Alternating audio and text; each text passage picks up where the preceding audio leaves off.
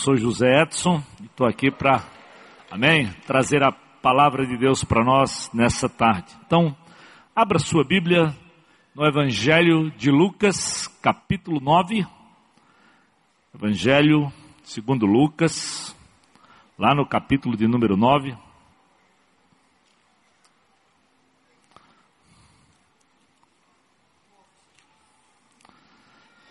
Jesus está enviando, né? Os doze, Jesus está desafiando, né? Os seus discípulos a saírem e fazerem a obra que ele nos designou. Então, vamos ficar de pé para a gente ler esse texto? Lucas capítulo 9, nós vamos ler do versículo 1 ao versículo de número 6.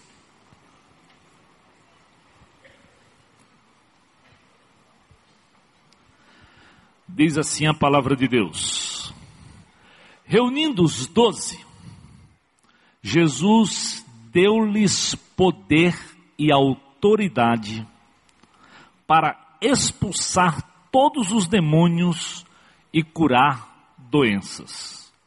E os enviou a pregar o reino de Deus e a curar os enfermos. E disse-lhes: não levem nada pelo caminho, nem bordão, nem saco de viagem, nem pão, nem dinheiro, nem túnica extra. Na casa em que vocês entrarem, fiquem ali até partirem. Se não os receberem, sacudam a poeira dos seus pés quando saírem daquela cidade, como testemunho contra eles. Então, eles saíram e foram pelos povoados, pregando o Evangelho e fazendo curas por toda parte. Vamos orar. Deus, obrigado, porque o Senhor é um Deus poderoso, que nos concede autoridade para clamar ao Senhor por cura, por libertação, por salvação, para pregar o teu reino, Deus. Nesse instante eu quero pedir a tua bênção, Senhor, sobre o teu povo, sobre todos nós que estamos aqui. Quero de forma especial clamar pela vida do seu Murilo Melo, que está naquela UTI em estado grave, Deus. Oh Deus, sê com teu servo naquele lugar. Traz esperança e traz salvação. Como nós clamamos hoje aqui, talvez tenha alguém que precisa, assim como Zaqueu, se encontrar com o Senhor, experimentar o perdão, experimentar a cura, experimentar a esperança de vida e uma vida abundante que só Jesus pode nos oferecer. Nos abençoa, Deus, enquanto meditamos na tua palavra, nós que estamos aqui, aqueles que estão lá na tendinha, aqueles que nos acompanham pela internet. Oh Deus, tua palavra é viva, ela é eficaz, ela é palavra de Deus. Então, através do poder que há no teu espírito, Senhor, e no teu nome, trabalha no meu coração e no coração do teu povo. É minha oração, Deus, em nome de Jesus. Amém. Podemos assentar? Já durante mais de um mês nós temos falado com vocês, né?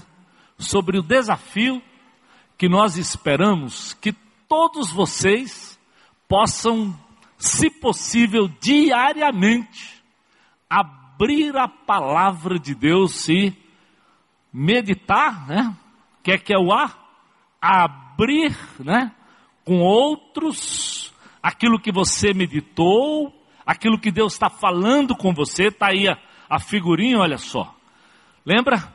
Nós falamos do Cronos, que é a nossa caminhada, e do Kairos. O Kairos é aquele tempo em que na, no seu dia a dia você separa, não importa quanto tempo 15 minutos, meia hora, não importa se de manhã, à tarde ou à noite, mas você vai separar na sua agenda um tempo para abrir a palavra de Deus e dizer para Deus o que?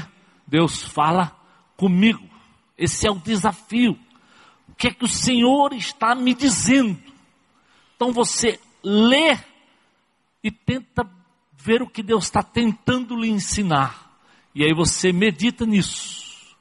E à medida que você meditar e Deus lhe abençoar, o desafio é que você possa abrir com outra pessoa.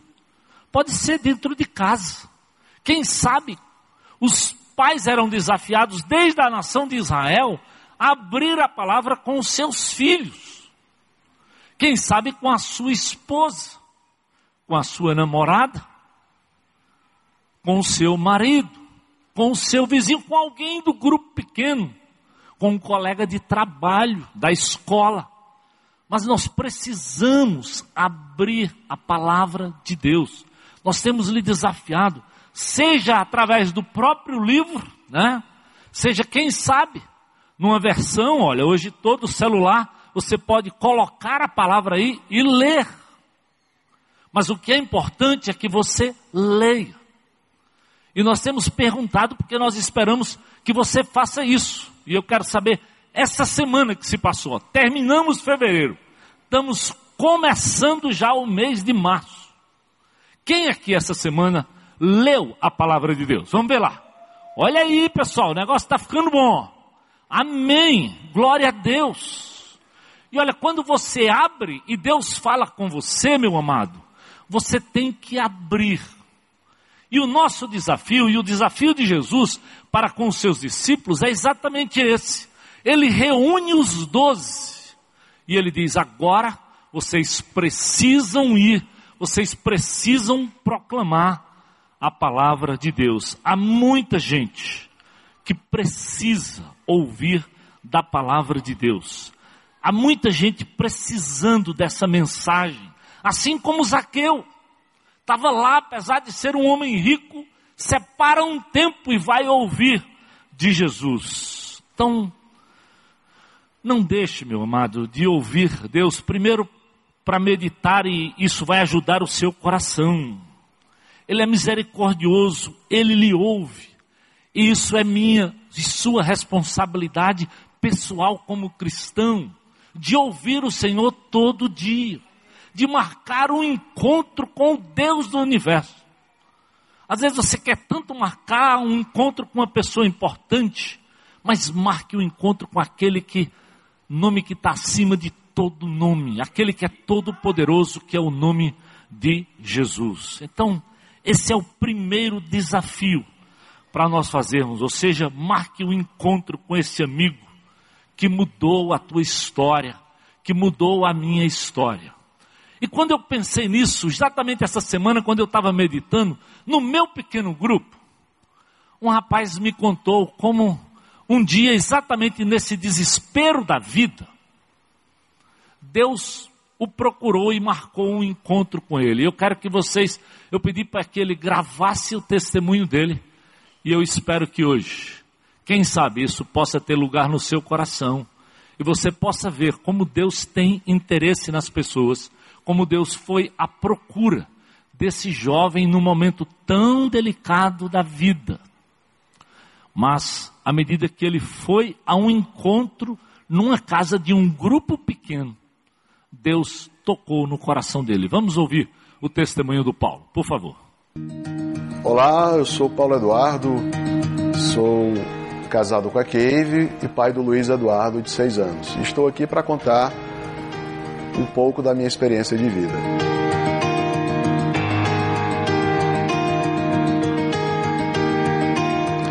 Quando eu tinha 20 anos, eu tinha grandes planos profissionais e financeiros, como todo jovem de 20 anos.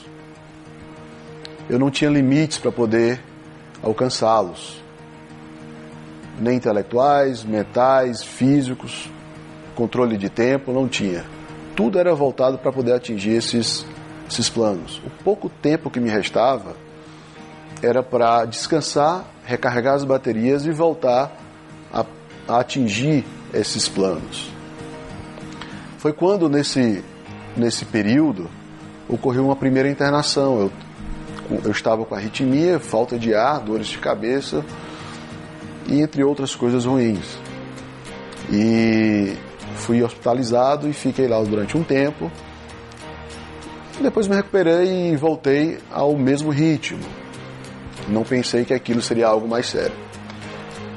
Voltando àquele mesmo ritmo, eu voltei a ter uma segunda internação da mesma forma, só que todos aqueles sintomas, eles foram mais fortes e aquilo começou a me preocupar mais. Era um ritmo desproporcional que eu levava de vida. Mas eu não tinha, na minha cabeça, na minha mente, eu não tinha outra alternativa. Então me recuperei, voltei a fazer tudo de novo. Não é difícil adivinhar que veio a terceira internação. E nessa terceira internação eu, eu, eu me lembro do meu irmão me visitando e falando baixinho para o ouvido do meu pai que aquela vida ele não queria. Eu vi que algo estava errado. Como dá para perceber, Deus não fazia parte da minha vida. Eu tinha outras prioridades, outras coisas eram importantes para mim. Foi nesse cenário complicado que uma porta se abriu.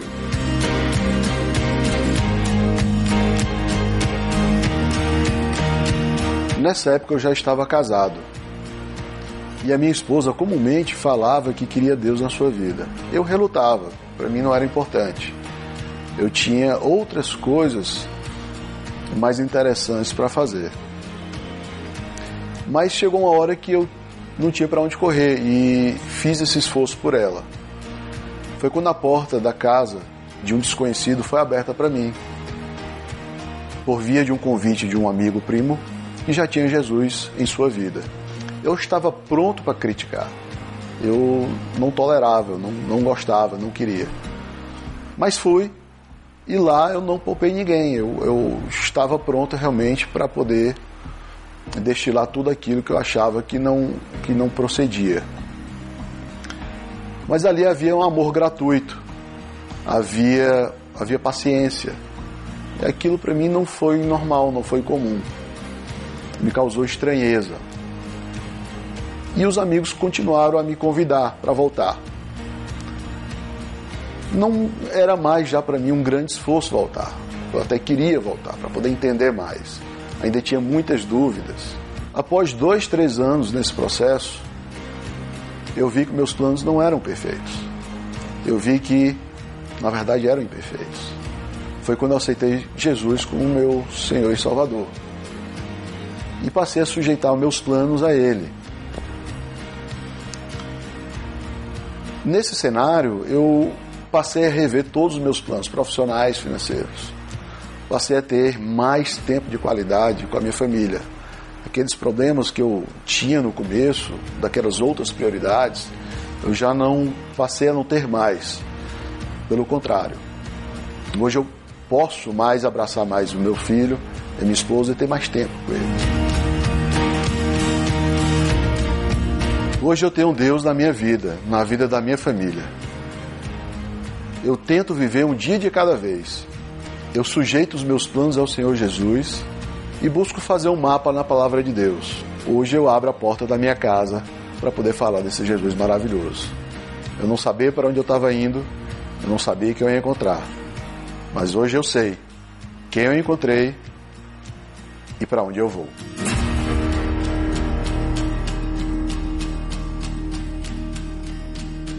Já pensou um jovem com 25 anos três internações: perspectiva, desafios, alvos, trabalho, carreira, dinheiro. Nessas horas parece que Deus fica absolutamente em segundo plano.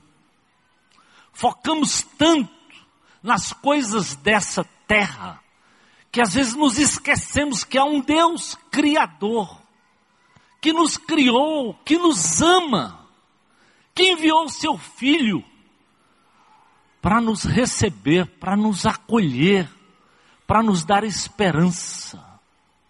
É incrível, querido, que aquilo que Jesus manda os doze fazer, se você voltar um pouquinho mais no Evangelho de Lucas, ó, no capítulo 4, nos versículos 14 e 15, diz assim: olha, Jesus voltou para a Galiléia no poder do Espírito e por toda aquela região a sua fama se espalhou, porque ele ensinava nas sinagogas e todos o elogiavam. Jesus tinha uma missão. Ele entendeu que ele precisava visitar todos os lugares onde as pessoas estavam reunidos para levar a mensagem. Ele se preocupou primeiro com a sua própria cidade. Olha só o versículo 16. Ele foi a Nazaré, onde ele havia sido criado. Ele quis compartilhar o evangelho com aqueles que estavam próximos a ele. O tempo inteiro Jesus pensou em mim, Jesus pensou em você, Jesus pensou no próximo. Mas às vezes nós focamos tanto, tanto na carreira, no dinheiro, que esquecemos até os que estão de casa, em casa, e nos esquecemos às vezes de nós mesmos. Parece que a nossa vida suporta todo tipo de pressão, principalmente quando nós somos jovens, nós não temos ideia. E pensa, 25 anos, três internações. Eu conheci esse jovem exatamente 25, 26 anos. E sabe por quê? Ele foi atrás da porta, porque a esposa, ele já era casado, dizia para ele: Eu preciso de Deus. Talvez você não precise, você está tão focado, mas eu preciso de Deus. Eu queria que a gente fosse ouvir de Deus. E um outro jovem, primo dele, o convidou para a reunião de grupo pequeno. Eu lembro que eu estava lá no primeiro dia que esse jovem apareceu. E ele ficou dois anos caminhando com a gente, fazendo perguntas, questionando. Ele é extremamente estudioso, extremamente preparado. E nós fomos, o grupo inteiro, ouvindo, conversando, abrindo semanalmente a porta para que ele ouvisse do Evangelho e conhecesse Jesus. Essa foi a preocupação de Jesus também. Por isso ele foi para Nazaré. Quando chega lá no capítulo 4, vê só, no versículo, no versículo 31, capítulo 4, versículo 31, depois de falar a Nazaré, diz o versículo 31, ele desceu para Cafarnaum, para a cidade da Galileia. Ou seja, Jesus não se contentou em pregar só para aqueles que estavam próximos a ele. Ele decidiu ir para uma outra cidade, chamada Cafarnaum, que era uma cidade muito estratégica. Era como alguém que vive no interior e sabe que para sua mensagem ser mais conhecida, vem para Fortaleza, naturalmente, a capital. Cafarnaum ficava na famosa rota dos mares, ou seja, quem vinha de Roma para ir para Jerusalém, passava necessariamente em Cafarnaum. Quem vinha de Jerusalém indo para Roma, indo para aquela região que hoje é a Turquia, para chegar ao Mediterrâneo, passava por Cafarnaum. E Jesus tomou aquele lugar como uma base para pregar o evangelho. E em Cafarnaum a Bíblia diz que Jesus fez tantos milagres, tanta coisa poderosa, e ainda assim, pasmem, poucos se converteram lá. E Jesus disse: Olha, se eu tivesse feito em Sodoma e Gomorra o que eu fiz aqui, haveria menos rigor e haveria mais salvação lá. Ou seja, Jesus pegou pesado. E ele disse: Mas tu vai ser destruída, Cafarnaum. Quem vai a Israel, eu tenho tido o privilégio de ir. E hoje, o lugar que era Cafarnaum, só tem lá o resto da sinagoga. Foi realmente destruído.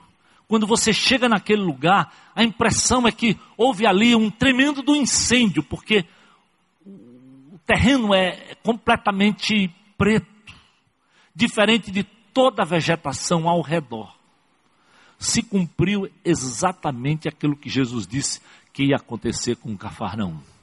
Por isso, quando ele diz que a gente tem que ir, e se o outro não receber, não é problema nosso, a paz volta para você, meu amado. Mas nós temos que ir, nós somos desafiados. Os doze foram desafiados, ou seja, todos os seus discípulos.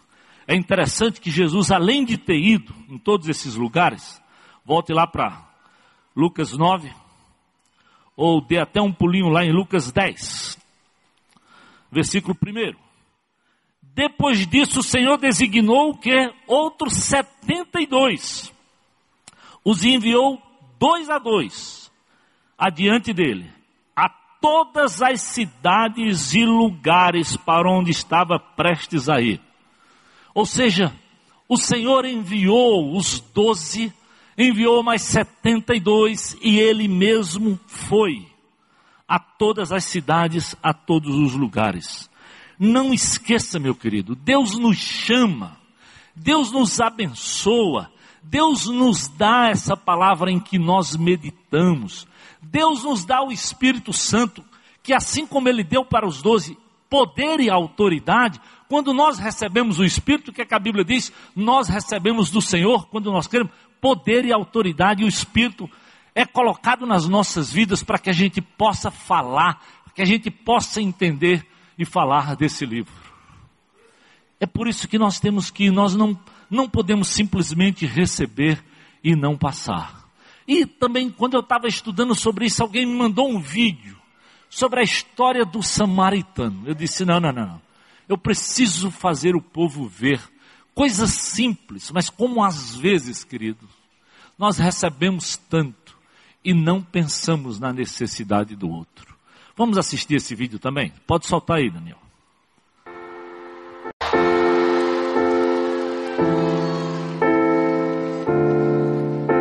Faça uma coisa por mim. Pega na mão do teu irmão, segura firme. Pega, pega. Olhe para mim, vai. Deixa eu compor um hino pra você. Não sei a forma que você chegou aqui. Um dia um certo homem assaltado foi.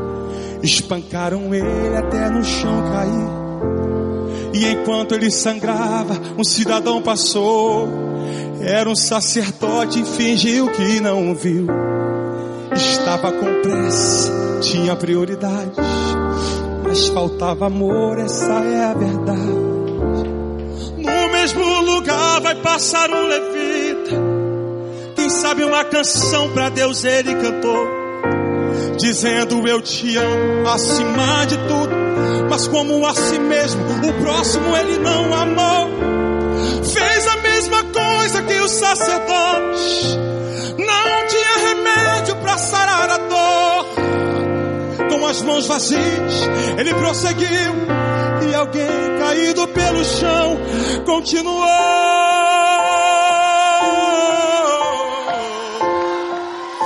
Agora faça uma coisa por mim.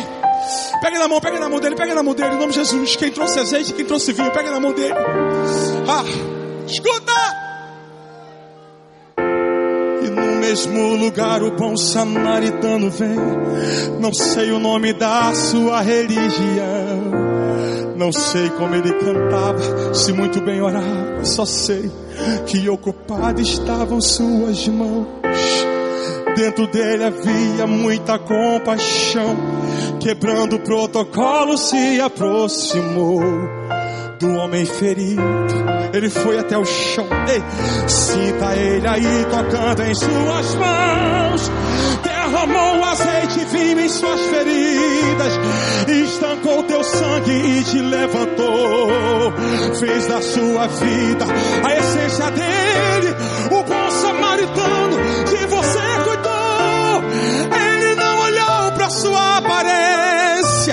O que você tinha para oferecer. Não importa se existe alguém aqui caído, o bom samaritano vai aparecer. Você é o espelho, levanta a mão e reflete. Ah, levanta a mão dele lá em cima, vai.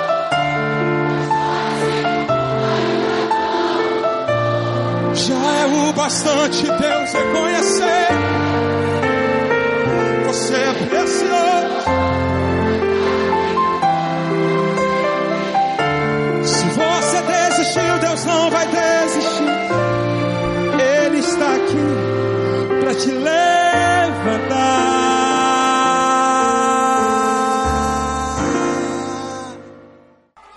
Amém.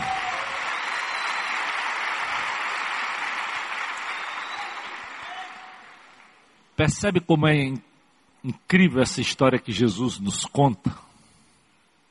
E como às vezes não tem lógica. O sacerdote que conhecia tanto, que sabia tanto, passa e não faz absolutamente nada. O levita, que talvez conhecia muito da música, do louvor, de tanta coisa, também passa e não faz absolutamente nada. O samaritano, aquele que era absolutamente desprezível na nação de Israel. Ou seja, se podemos dizer assim, gente de terceira categoria, sei lá, classe B, como a gente diz aqui no Brasil. Mas é exatamente esse que vai lá, que olha, que se preocupa e que faz alguma coisa pelo que está do seu lado. Então, meu amado, não acredite que para você fazer diferença, você precisa ter tanto conhecimento assim. Não, não, não. O Espírito de Deus é capaz de te usar à medida que você medita, depende de Deus e pede a Deus sabedoria para você ir e abençoar o outro com a palavra de estímulo, com a palavra de ânimo, com um cuidado, com uma demonstração de amor, com alguma capacidade que Deus lhe deu. Às vezes o que as pessoas querem é ser ouvidas. Às vezes o que eles querem é serem abraçados. É uma palavra de ânimo, de estímulo. E nós temos a palavra de Deus. Aquilo que nós cantamos. A cura para a alma habita em nós. É esse Jesus que a própria próprio livro de Colossenses diz: Cristo em vós, a esperança da glória. Que coisa incrível! Nós recebemos poder e ele diz: antes de enviá-los, o que é que Jesus disse? Olha, eu lhes dou poder e autoridade. Sabe por quê, querido? Porque tudo que o diabo quer na minha vida e na tua vida é te colocar medo. Você mesmo coloca medo, dificuldades, talvez coisas que você acha que é intransponível. Não, não, não. Não, eu não, pastor, eu não, eu não sei falar muito bem. Lembra de Moisés lá no começo? Deus disse: Não, vai ser você, mas eu não sei falar. Eu vou botar Arão, mas você vai. Faz algo. Você tem que lembrar que esses discípulos, esses doze, eles não eram cultos e letrados, não. A Bíblia diz exatamente isso. Eles não tinham muita cultura, mas eles andaram com Jesus. E Jesus disse: Eu vou lhes dar autoridade. Eu vou lhes dar poder, meu amado. A Bíblia diz, ó, mas recebereis poder ao descer sobre vós o Espírito Santo de Deus. Quando nós confessamos Jesus, nós recebemos o Espírito Santo de Deus, que nos faz compreender essa palavra, que nos faz entender esse livro, que nos faz falar ao nosso coração e nos edificar. Então fala, compartilha, abençoa, abre a porta. Quem sabe monta um grupo pequeno na tua casa, meu amado. Esse jovem, 25 anos, e assim como Paulo, tem tantos jovens intelectualmente relevantes, extremamente bem preparados. Eu já conheci o Paulo falando mais de uma língua, jovem extremamente preparado. Já tinha morado um tempo fora. Mas ainda assim, sem conhecer a essência da vida, o Criador, aquele que nos dá esperança. Então, Jesus diz: Eu vou lhes dar autoridade para que vocês não tenham medo. Eu vou lhes dar poder para que vocês façam isso de forma, quem sabe, individual, ao compartilhar com alguém, de casa em casa. Autoridade até sobre os demônios, porque maior é aquele que está em nós do que aquele que está no mundo. Nós não vamos sair por aí atrás disso, ou de, de propalar, ou de tentar demonstrar. Mas se surgir, nós temos o poder, sim, para expulsar, para orar e para decretar a derrota do inimigo naquela vida. Com certeza, meu querido. Não porque temos poder, mas porque recebemos poder do Senhor. É por isso que a Ele toda honra e toda glória. O alvo do Senhor era que eles curassem. E o que a gente mais ouve hoje é que a doença da nossa sociedade, dos nossos dias atuais, é exatamente a depressão. São pessoas doentes emocionalmente. Sabe por quê? Porque eles não têm Deus, eles não têm em quem confiar, eles não creem, eles só creem no dinheiro, nos bens e essas coisas, queridos, não preenche o vazio da alma de ninguém, de ninguém. Você que conhece Jesus, você sabe. Meu amado, não tem como. Quem conhece Jesus sabe aquela coisa gostosa, preciosa do que é sentir a presença dele mesmo no meio das dificuldades. E não importa quanto tempo você conheceu Jesus. O Espírito de Deus faz fluir do teu coração, como a Bíblia diz, é, é como rios de água viva. É um negócio tão tremendo, tão poderoso, que você nem você mesmo pode acreditar. Eu lembro que logo que eu me converti, eu me converti fora de casa, então com muita saudade da família, e me converti no final do mês de maio, olha. E eu era acostumado todo mês de junho dançar forró do primeiro dia até o último. E eu pensando, eu lá em São Paulo, como é que vai ser o meu primeiro junho sem forró? Vai ser terrível toda a ruazinha da minha cidade tinha um forró no mês de junho. Em Pernambuco, meu amigo, dia 23 e 24 de junho até feriado é. Porque tem forró em todo quanto. E olha, naqueles dias, poucos dias de convertido, eu experimentei uma alegria que eu não tive nos meus 15 anos de forró. Porque a alegria que Jesus dá não tem nem como descrever. Eu lembro que logo no mês de julho eu fui morar numa república e todos os meus colegas foram passar férias. E eu estava acabando de chegar na cidade, eu não tinha com quem sair, eu fiquei morando só naquela casa. E eu pensei, meu Deus, quando eu chegar nessa casa, absolutamente só, sem ninguém, a casa não tinha telefone, não tinha televisão.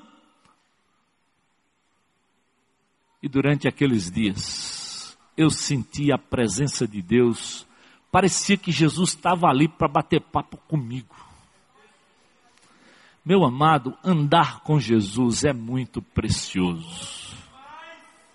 Não tem coisa melhor. É por isso que o salmista diz: mesmo quando eu estiver no vale da sombra da morte, eu não vou temer. Porque eu sei, Senhor, que a tua vara, o teu cajado, a tua presença é capaz de me consolar. E meu amado, o que é que Jesus disse? Eis que eu estarei convosco todos os dias, até a consumação dos séculos. As minhas ovelhas, ele diz, ninguém vai arrebatar das minhas mãos. Então, queridos, nós temos essa mensagem. Nós temos o poder e a autoridade dada por Deus para levarmos essa cura, cura emocional, pessoas que não conseguem lidar sequer com o seu passado, que carregam traumas, às vezes, da criação, de relações, que eles não conseguem virar a página. E quando a gente conhece Jesus, querido, a Bíblia diz que nós nos tornamos uma nova criatura. Ele nos dá poder de perdoar, Ele nos dá poder de tratar, Ele nos dá poder de resolver. Queridos, eu lembro que assim, gente, a primeira, uma das primeiras coisas que Deus fez quando eu me converti, Ele me trouxe exatamente a memória quanta coisa mal eu tinha feito para determinados amigos, para determinadas moças com quem eu namorei e para os meus próprios pais, muita mentira, muita coisa errada. E eu comecei a escrever, naquela época não tinha, não tinha e-mail, não tinha zap zap, né? telefone era coisa muito cara e não era tão fácil. E eu fui escrever carta, ó. Me tornei um escriba. O Espírito de Deus ia me dizendo: você tem que pedir perdão disso, você tem que me pedir perdão daquilo, você tem que fazer isso. E além de tudo, falando do que Jesus estava fazendo na minha vida. Meu amado, nós recebemos de Deus um poder, uma autoridade que nós não entendemos. Mas você precisa apenas de uma coisa: se lança aos pés de Jesus. Ore, medite, peça a Deus, Ele vai te usar, não importa como e de que forma. Abre a boca, o que ele, o que ele esperava era que eles fossem curar e, acima de tudo, pregar o Evangelho, ou seja, atingir as pessoas, falar desse amor de Deus que está na pessoa de Jesus. Nós não podemos, que, nós que estamos em Cristo, vivermos na clausura do pecado do passado. Não podemos viver com medo do futuro. Essa é uma sociedade também que tem tanto medo do amanhã e a Bíblia diz: não, não, não, não, não. O justo tem que andar pela fé. Tem que confiar. Eu não sei, a Bíblia diz: vós não sabeis o que sucederá amanhã. Nenhum de nós, nem o pastor, nem as ovelhas. Mas uma coisa eu sei, eu sei em quem eu posso confiar para o meu amanhã. Eu vou confiar no meu Deus. E quantas coisas você não tem controle? Não tem controle. Andar na cidade de Fortaleza não precisa dizer muito, não. Às vezes as pessoas dizem assim, mas pastor, o senhor vai lá em Israel. Eu digo, meu amigo, quem mora em Fortaleza pode ir para qualquer lugar do mundo. Porque em Fortaleza é muito mais perigoso do que andar lá. Que você acredite ou não.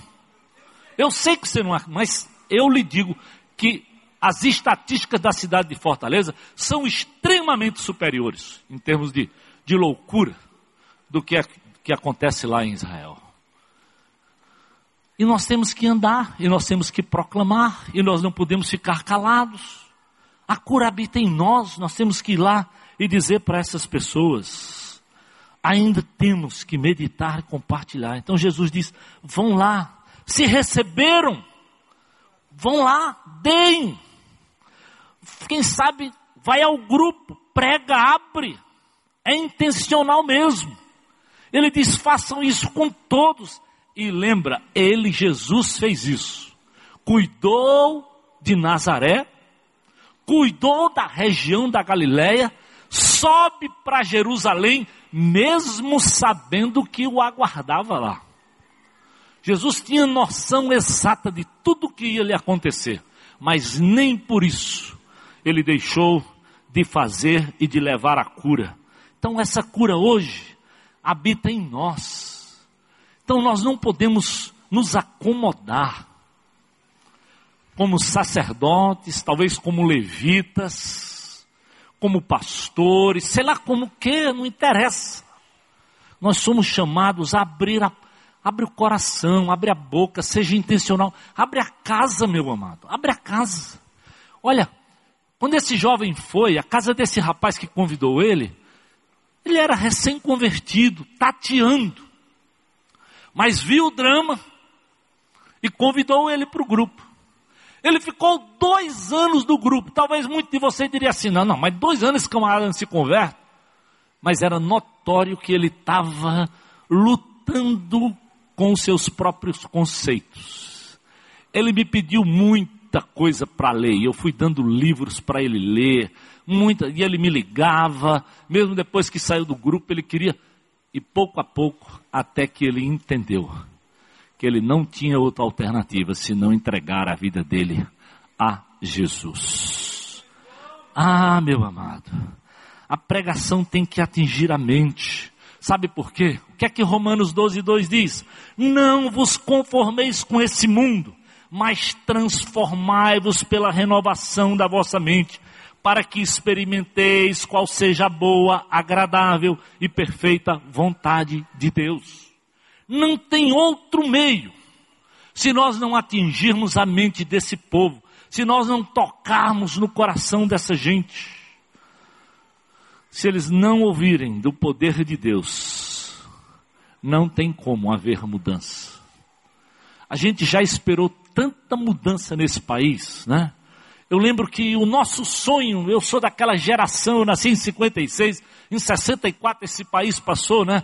Pela famosa, é, como é que diz lá, os militares tomaram o poder, foi aquele bafafá todo, E nós passamos a vida inteira achando que no dia que esse país tivesse eleições diretas, tudo era resolvido. E está aí. Já há alguns anos que nós temos eleições diretas e nós continuamos dizendo, não está resolvido. Não, o problema é a inflação. E quem sabe a inflação já chegou a ser 70% ao mês. Você tem ideia? 70% ao mês. Hoje ela é 7% ao ano, mas não está nada resolvido. Não, não, não. O problema era se nós fizéssemos uma nova Constituição. Pronto. Quando foi feita a nova Constituição, tudo vai ser resolvido. Já tem nova Constituição faz tempo. Aí vieram os novos partidos, PSDB, vai mudar tudo. Não resolveu. É o PT, é Lula. Hum, não vou nem mais falar mais nada. Nem precisa dizer mais nada. Tá tudo aí. Não sou eu que estou dizendo, você está vendo. Será que nós não entendemos que a nossa esperança tem um nome que está acima de todo nome e só o nome de Jesus? Oh Senhor. Só Jesus, meu amado, só Jesus. A mudança vem quando a nossa mente experimenta a boa e perfeita vontade de Deus. Foi assim na minha vida, foi assim na vida do Paulo, foi assim na vida de tantos homens e mulheres de Deus que estão aqui. Por isso Jesus diz o quê? Desapeguem-se de tudo. Olha só o que Jesus já disse para eles, ó, não levem nada, nem bordão. Sabe o que é bordão? É aquela coisa que você coloca para se escorar, tipo um cajadozinho. Nem se escore em nada, meu amigo. Não vá atrás de, de nada. Não adianta. Não tem escora, não. Não precisa disso, não. Nem saco de viagem, nem pão, nem dinheiro, nem túnica extra. O diabo tenta nos enganar olhando só para essas coisas de ter, de possuir, de alcançar, de de conquistar. Não estou dizendo que está errado você ganhar dinheiro, não. Mas não coloque nisso o teu coração. Jesus disse: ó, não dá para a gente servir a um e, e, e vamos esquecer do outro. Então, tenha equilíbrio. Volte-se para o Senhor. O diabo tem enganado tanta gente, tanta gente. Hoje nessa cidade, você sabe, o que não falta são cursos. Todo mundo tem um alvo, tem um curso, tem uma palavra. Você faz aquilo, pronto. O cara aprendeu a grande receita do sucesso. Não passa muito tempo, você vê, hum, não funcionou. Pedro e João descobriram isso claramente. Olha, Lá em Atos 4,12 ele disseram assim, ó, não há salvação em nenhum outro, pois debaixo do céu não há nenhum outro nome dado aos homens pelo qual devamos ser salvos. Mudança real, radical de vida acontece quando alguém se entrega a Jesus. Porque Jesus sabe cuidar de mim, sabe cuidar de você. Ele traz paz, ele traz alívio, ele traz esperança. É, ele renova a minha mente, ele renova o meu coração, o teu coração. Aqueles que estão aqui em Cristo sabem como isso é uma mudança real. Se alguém diz que está em Cristo e não teve mudança, meu amigo, eu prefiro acreditar que você ainda não entendeu e não fez realmente uma decisão por Jesus. Lembra? Nós já temos uma consciência que nos acusa das coisas erradas. Mas quem tem Jesus tem o Espírito que nos mostra aquilo que nós devemos fazer da forma precisa. Por isso, Pedro e João dizem: Eu sei, não há salvação. Lá em João 6, versículo 68, eles deixam claro os discípulos, dizem assim: para onde nós iremos? Se só tu, Senhor, tens as palavras de, vida eterna. É simples, meu querido, esse é o Evangelho. Aponta para Ele, aponta para Jesus. Por isso, abre a palavra, prega, medita nela. E a tua boca vai falar tranquilamente daquilo que o teu coração vai estar cheio. Isso é promessa de Deus. É bom demais ouvir homens e mulheres de Deus que tiveram contato com Jesus, que tiveram, que ouviram o Espírito, que ouviram a palavra, nós somos edificados. E também, à medida que recebemos e compartilhamos, edificamos. Você precisa de ver no meu próprio grupo pequeno, eu disse para eles: não esperem que vai chegar aqui a reunião e o pastor José vai trazer o estudo. Não, não, não, não, não. Essa dependência do líder, não, líder, não aceita esse negócio, não. Não aceita. Desafia que cada um deles possam ler. E cada um vai chegar na reunião e abrir o seu mapa. Meu irmão, ei, Paulo, ei, João, ei, Maria, Joana, o que é que você meditou? O que é que você tem para abrir aqui para nós? O que é que nós vamos planejar com aquilo que nós ouvimos de você? Por que não? Acredite, essa palavra não volta vazia. Não volta vazia.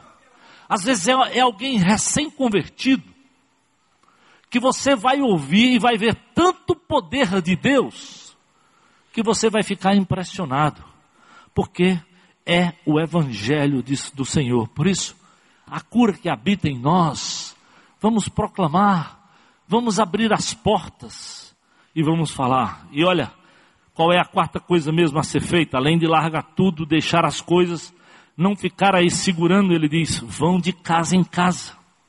Jesus diz: olha, vê só no versículo de número 4 de Lucas 9, ele diz: olha, na casa em que vocês entrarem, fique ali até partirem. Se não os receberem, sacudam a poeira dos seus pés quando saírem daquela cidade como testemunho contra eles. Vai lá no capítulo 10. Vai lá no capítulo 10, versículos 5 e 6. Jesus diz assim para os 72: Olha, quando entrarem numa casa, digam primeiro: paz a esta casa. Se houver ali um homem de paz, a paz de vocês repousará sobre ele. Se não, ela volta voltará para vocês. Presta bem atenção, meu irmão e minha irmã. Você nunca perde quando você proclama a mensagem do Evangelho. Se ele não ouvir, Jesus diz: volta para você. Sabe por que a paz volta? Porque você não sai daquela casa ou daquele encontro com o peso de que você não fez o que você deveria ter feito. Então, naquele instante, você está em paz com Deus porque você testemunhou, você compartilhou, você amou, você proclamou, você tentou levar esperança para aquela pessoa. Se ele não quis, evangelho não é por força, não é por violência. Você não tem obrigação de fazer o outro se converter, custe o que custar. Não é assim. Jesus diz: ó, se alguém quiser vir após mim, negue-se a si mesmo, tome a cruz e siga-me. Nós não vamos fazer por pressão, não é isso não. Eu e você vamos apenas proclamar, vamos amar, vamos testemunhar, vamos dizer o que Deus fez na nossa vida, para que o outro possa ouvir e pensar e meditar. Se ele não quer, a paz vai voltar sobre para a sua própria vida, para a minha própria vida, e nós vamos seguir, nada a perder. E se alguém ouve e crê, é privilégio meu e seu de sermos usados, quem sabe para mudar uma vida, quem sabe para mudar uma família. Aquela pessoa que testemunhou para mim foi de uma forma tão simples. Ele saiu comigo lá em São Paulo para me ajudar a tirar um documento. Dentro do ônibus, eu, criado em colégios católicos em que eu ia para missa todo dia, quando eu passei numa avenida que eu vi um templo católico, a primeira coisa que eu fiz, você já sabe, né? Tchan, tchan, tchan. E ele olhou para mim e disse assim: Por que é que você fez isso? Ah, porque eu estou passando aqui em frente. Você já entrou nesse templo? Eu disse: Não. E você referenciou uma coisa que você não sabe, não conhece? Hum, estava chegando em São Paulo naquela semana. E ele disse: Rapaz, como é que pode? Você é um rapaz tão intelectual, você nunca entrou aí, você não sabe a quem você está dando reverência. Deixa eu lhe dar. Aí sabe o que ele me deu? Quando chegou em casa, tome aqui o Evangelho de João, leia a palavra de Deus. Eu li o Evangelho de João mais ou menos em uma semana. Aí ele me deu o Evangelho de Lucas. Meu amado, 15 dias depois de ler esses dois evangelhos, eu já entendi que eu precisava me entregar a Jesus Cristo como Senhor e Salvador da minha vida. Simples assim, simples assim. Então, por que que muitas vezes nós não aproveitamos oportunidades? E aquilo que Jesus nos manda fazer, veja que ele fez de forma intencional. Eu vou usar quase todas as ilustrações do próprio livro de Lucas, mas quero só lhe dizer, ele começa indo numa casa, lembra? João, capítulo 2, quando Jesus vai a Caná da Galileia, ó, Caná é ali bem pertinho de Nazaré, naquela região da Galileia. Era um casamento, ele foi convidado para uma festa. E naquela festa acabou o vinho.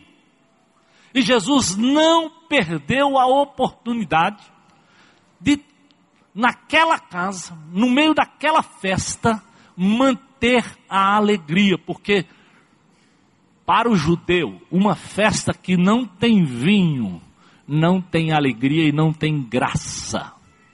E ele produz, pega água e transforma a água em vinho, e como tudo que Jesus faz, o que provou dizia: Esse é o vinho melhor do que o que já fora servido.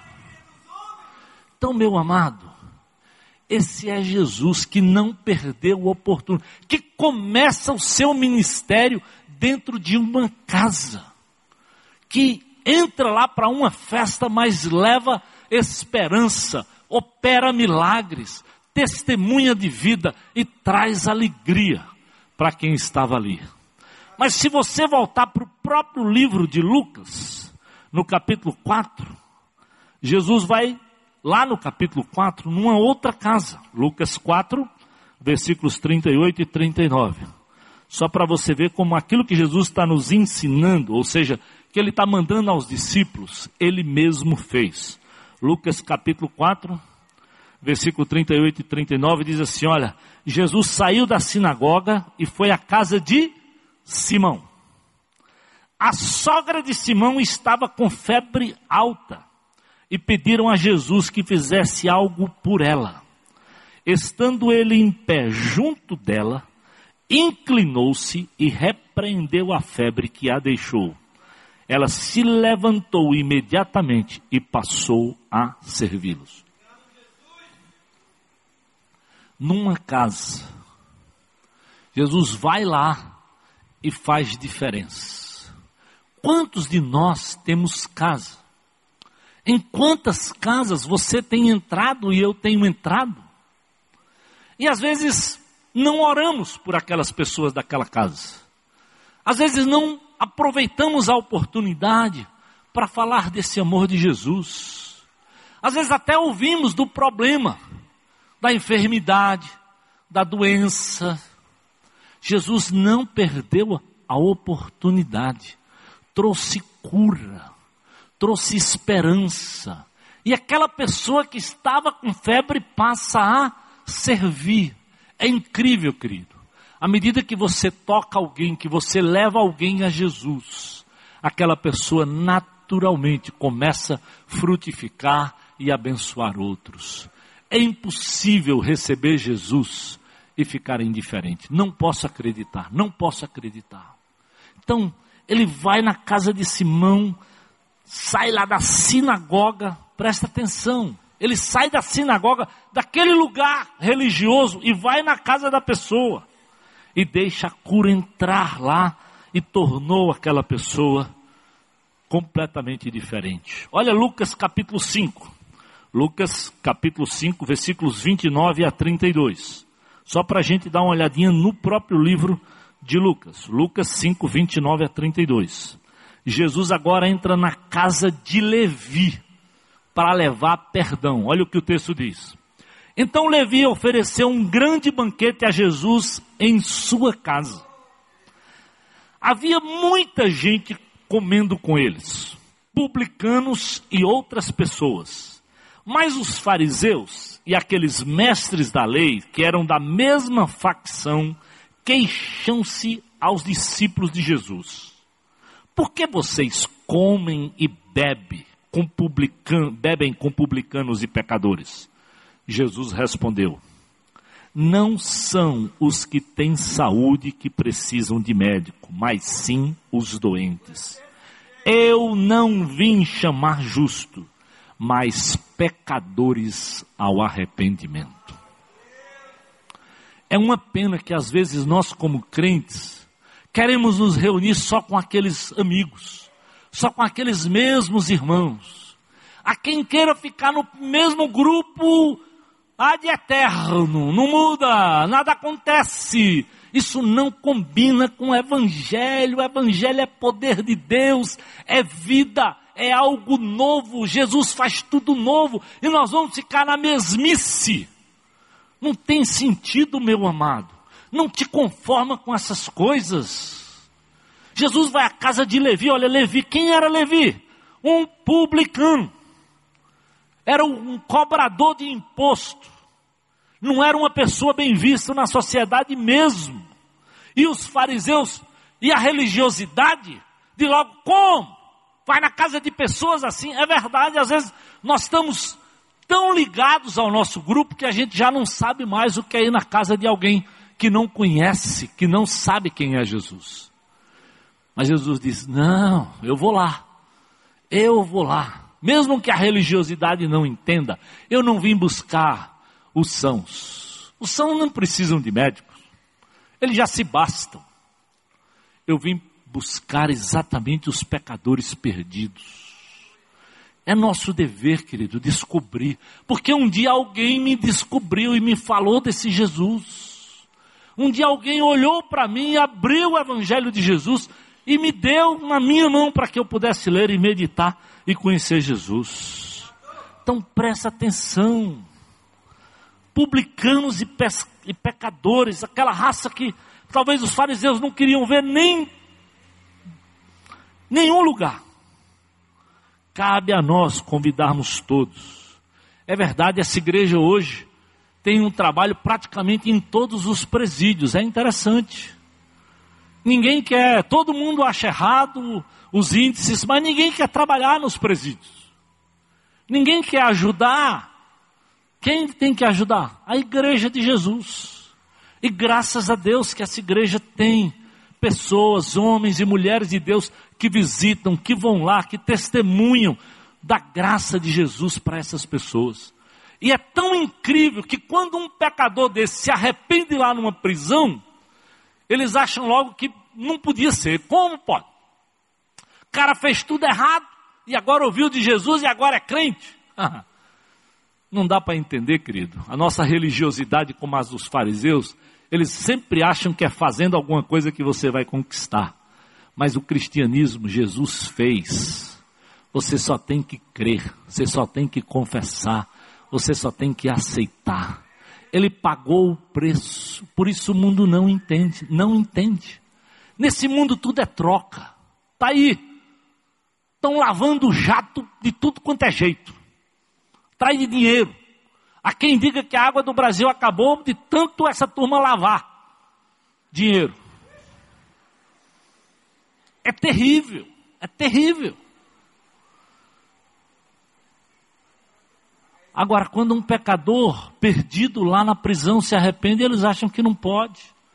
Pode sim, porque lá naquela cruz, lá naquela cruz, pensa bem, no momento de mais horror, Jesus não perdeu a oportunidade. E um daqueles bandidos que estavam lá do lado de Jesus. Jesus disse: Hoje estarás comigo no paraíso. É possível, meu amado. Esse é o Evangelho de Jesus, não tem lógica. É pela graça, é pelo que ele fez, não é pelo que você faz. O que você precisa fazer é crer, é se lançar, é se entregar, é aceitar aquilo que ele fez no teu lugar para que você tivesse vida.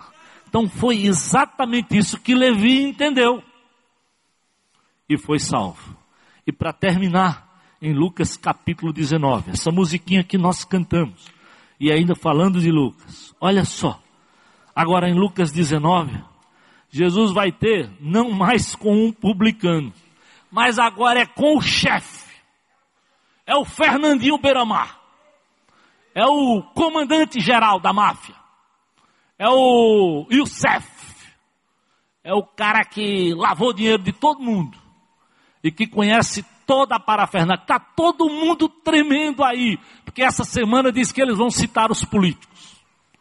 Tentaram até matar o coitado do, do, do homem lá, da justiça. Lucas 19, de 1 a 10, diz assim: Jesus entrou em Jericó e atravessava a cidade. Havia ali um homem rico chamado Zaqueu, chefe dos publicanos. Pensa bem, o cara estava rico era o poderoso chefão, vamos dizer assim, da máfia daquela época. Ele queria ver quem era esse Jesus. Mas sendo de pequena estatura, não o conseguia, por causa da multidão. Ele correu adiante e subiu numa figueira brava para vê-lo, pois Jesus ia passar por ali. Eu já tive lá em Jericó e fui ver essas figueiras. E numa daquelas figueiras, não dá para dizer qual é, mas numa daquelas, exatamente Jesus, Jericó é uma cidade pequena, Jesus passou ali. Zaqueu subiu numa árvore daquela. Para ver Jesus, a multidão vinha com ele. Talvez até por curiosidade. Mas o que é incrível dessa história? Jesus olhou para cima e disse: Zaqueu, desce depressa eu quero ficar em sua casa hoje.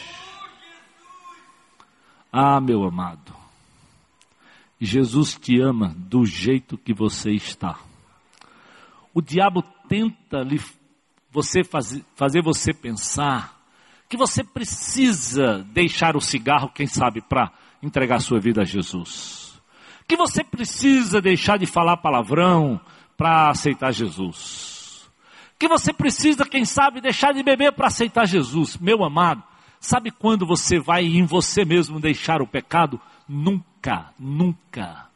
Quem tem poder sobre o pecado é Jesus. Quando você se entrega a Ele, é Ele que faz, é Ele que dá poder, é Ele que dá autoridade, é Ele que te tira do. Porque Ele me tirou. Eu não preciso pensar em você, eu preciso pensar em mim mesmo. Eu sei do buraco que ele me tirou. Então, meu amado, foi o que Zaqueu fez. Levantou os olhos e olhou para ele. E o Senhor disse: vou na tua casa, desce. Eu vou ficar em tua casa hoje. Percebe? Entra na casa, vai ao encontro, fala com ele. E ele desceu rapidamente. E aí, olha só, e o recebeu com alegria. Quem sabe os fariseus não receberiam Jesus em sua casa? A religiosidade não receberia Jesus em sua casa. E tem muita gente hoje tão religioso que se basta, que acha que não precisa de Jesus nem precisa do Evangelho. Uh, todo o povo viu isso e começou a se queixar. Ele vai se hospedar na casa de um pecador. Como é que pode? Olha só, com quem o pastor está andando. Uh! Já pensou se você visse o pastor Armando passeando com o Fernandinho Beiramar? Uh! Você ia tomar um susto, não ia não? Mesmo não sabendo o propósito. Imagina Jesus andando com Zaqueu. Meu amado, Zaqueu tirava o dinheiro do povo e naquela época, lembra? Ele representava e mandava para o Império Romano. Então a bronca era terrível. Se nós estão dizendo que o dinheiro vai para Brasília, ele já não volta.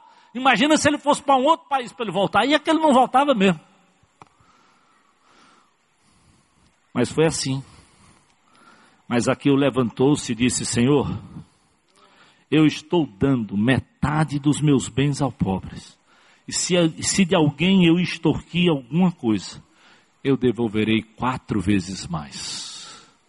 Ah, se Jesus entrasse naquele presídio lá de, de Curitiba e os pecadores entendessem como Zaqueu entendeu. Ah, se lá em Brasília eles entendessem como Zaqueu entendeu. Talvez realmente a história desse país seria completamente transformada. Completamente transformada. E Jesus diz o que? Hoje houve salvação aonde? Nesta casa. Meu querido, nós não dependemos, o que Jesus fez foi, nós não dependemos do templo. Nós não dependemos desse encontro. Você pode levar uma pessoa a Jesus em casa, num hospital, num presídio, num ônibus, onde você abrir a boca e proclamar, e um pecador disser: Eu quero. Ali é lugar de salvação e de esperança. Porque o Filho do Homem veio buscar e salvar quem estava perdido. Ele traz cura, ele traz alegria, ele sara as feridas. Abra sua casa, abra o seu mapa, abra a meditação, medite e fale desse livro. Aquilo que ele diz para a igreja de Laodiceia: Eu estou à porta e bato. Se alguém ouvir a minha voz e abrir a porta, eu entrarei e cearei com ele.